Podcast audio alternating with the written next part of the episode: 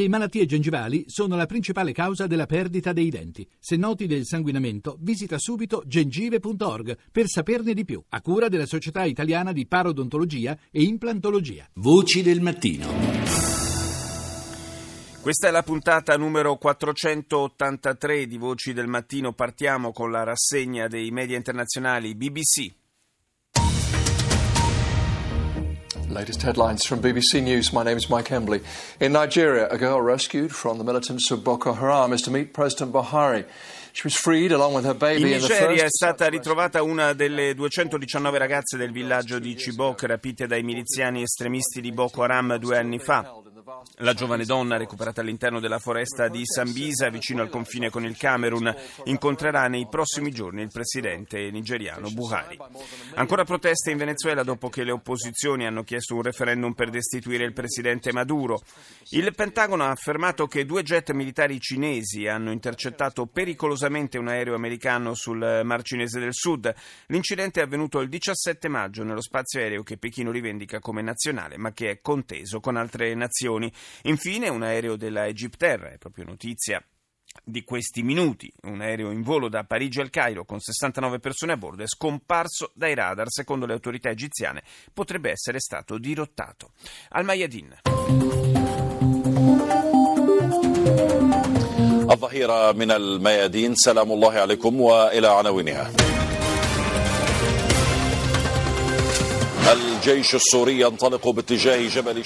L'esercito siriano avanza verso Jabal Shaher dopo aver preso il controllo di Taleswan nella provincia di Homs e di un'altra località strategica nei dintorni di Latakia. Le truppe irachene continuano l'offensiva nella provincia di Al-Anbar, liberano diversi quartieri di Al-Ratba e avanzano verso Haditha. L'emiro del Kuwait ha incontrato le delegazioni che partecipano ai colloqui di pace yemeniti e infine le forze del Consiglio libico cacciano Daesh da Buigrin. Russia Today.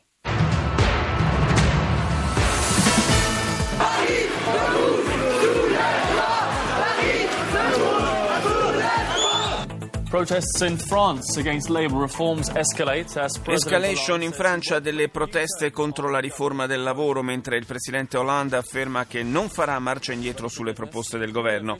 La regina apre ufficialmente il Parlamento britannico con la promessa che il governo contrasterà l'estremismo, ma i critici osservano che nel Regno Unito si sta sfiorando l'islamofobia. In Brasile centinaia di musicisti cantano una canzone di protesta chiedendo che il presidente ad interim lasci l'incarico mentre Gilma Rousseff affronta un giudizio sull'impeachment. France 24. Bonjour, bienvenue sur France 24. Si vous nous rejoignez, voici euh, les principaux titres de ce mercredi. Une manifestation euh, rare en France, celle de Una manifestazione insolita in Francia. I poliziotti scendono nelle strade per protestare contro le violenze subite che si sono moltiplicate negli ultimi mesi. Una contromanifestazione si è svolta invece senza autorizzazione a Parigi per denunciare le violenze compiute dalla polizia. Crisi in Venezuela sono sempre più numerosi i cittadini che insieme all'opposizione politica chiedono la destinazione destituzione di Maduro, molte le critiche rivolte al presidente per la penuria alimentare e il razionamento di acqua ed energia elettrica. Doping ai Giochi Olimpici, il CIO lancia l'operazione Pulizia a tre mesi da Rio. Andiamo negli Stati Uniti con PBS. Good evening, I'm Judy Woodruff. On the News Hour tonight.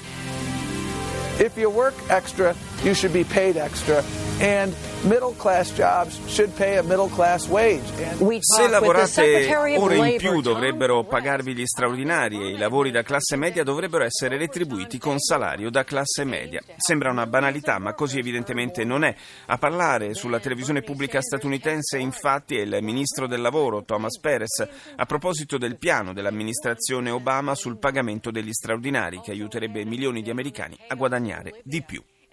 Ancora gli echi dell'ultima tornata di primarie negli Stati Uniti con Bernie Sanders che ha conquistato l'Oregon mentre Hillary Clinton ha vinto in Kentucky con un margine inferiore all'1%. Poi un aggiornamento sul caos in Libia mentre gli Stati Uniti si preparano, dice PBS, ad armare il governo libico nella guerra contro l'ISIS. 36 anni dopo che l'eruzione del vulcano Mount St. Helen nello stato di Washington ha trasformato la foresta in cenere, gli scienziati studiano come un ecosistema possa rinascere dal nulla.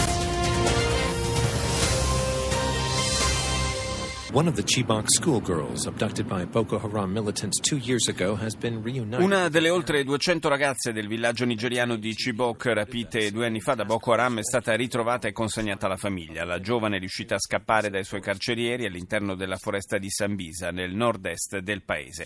Ancora tensioni in Venezuela, scontri tra polizia e manifestanti che chiedono un referendum per porre fine al governo del presidente Maduro. Intanto l'opposizione in Parlamento ha respinto la proclamazione dello stato d'emergenza. Sarebbero più di cento le persone morte in Sri Lanka per una frana che ha travolto tre villaggi nella regione centrale dell'isola. Numerose squadre di soccorritori sono in azione sul posto della sciagura. Un rapporto di Amnesty International afferma che Cina e Germania sono i paesi che mostrano una maggiore attitudine all'accoglienza dei rifugiati, ultimo posto in classifica per la Russia. Radio Capodistria. Il giornale del mattino. Bruxelles, fine del procedimento per deficit eccessivo nei confronti della Slovenia. Delegazione cinese in visita al porto di Capodistria. A Santa Lucia di Portorosa, donna minaccia di farsi saltare in aria dopo un provvedimento di sfratto, bloccata dalle unità speciali di polizia. Presentati a Portorosa i risultati del progetto europeo per la promozione del turismo culturale sostenibile in Adriatico. Calcio Europa League al Siviglia che in finale batte per 3 a 1 il Liverpool. Ed ora la CNN.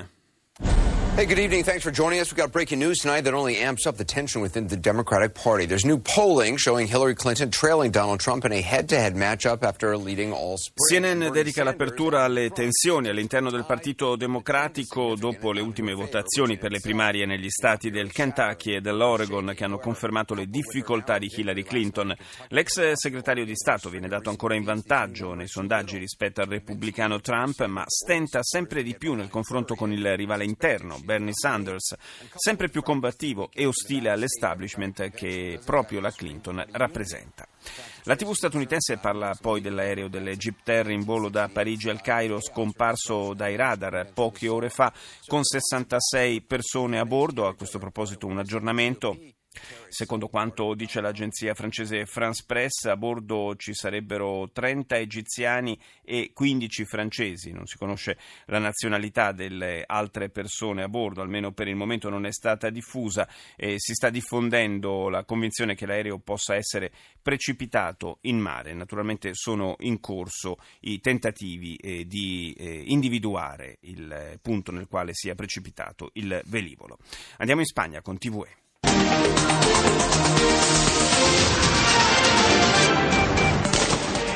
Así, con gases lacrimógenos ha actuado la policía venezolana para impedir que llegaran a la sede del control electoral. Con gas lacrimogeni la polizia venezuelana è intervenuta per impedire che migliaia di manifestanti raggiungessero la sede della commissione elettorale allo scopo di sollecitare un referendum che rimuova dal potere il presidente Nicolás Maduro. Polemiche per il divieto di sventolare all'interno dello stadio la bandiera indipendentista catalana durante la prossima finale della Coppa del Re fra Barcellona e Siviglia.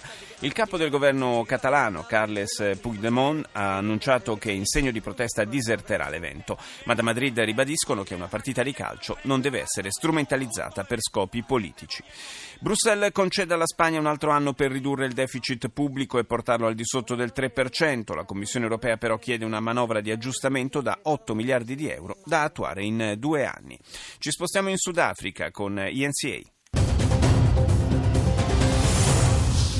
Parliament lays charges against MPs who damaged property during yesterday's chaos in the National Assembly. Il Parlamento sudafricano ha avviato la procedura di identificazione e incriminazione dei deputati responsabili dei tafferugli che ieri si sono svolti all'interno dell'Assemblea nazionale. Una decina di deputati dell'opposizione appartenenti al Partito dei Combattenti per le Libertà Economiche ha infatti impedito fisicamente al presidente Zuma di prendere la parola.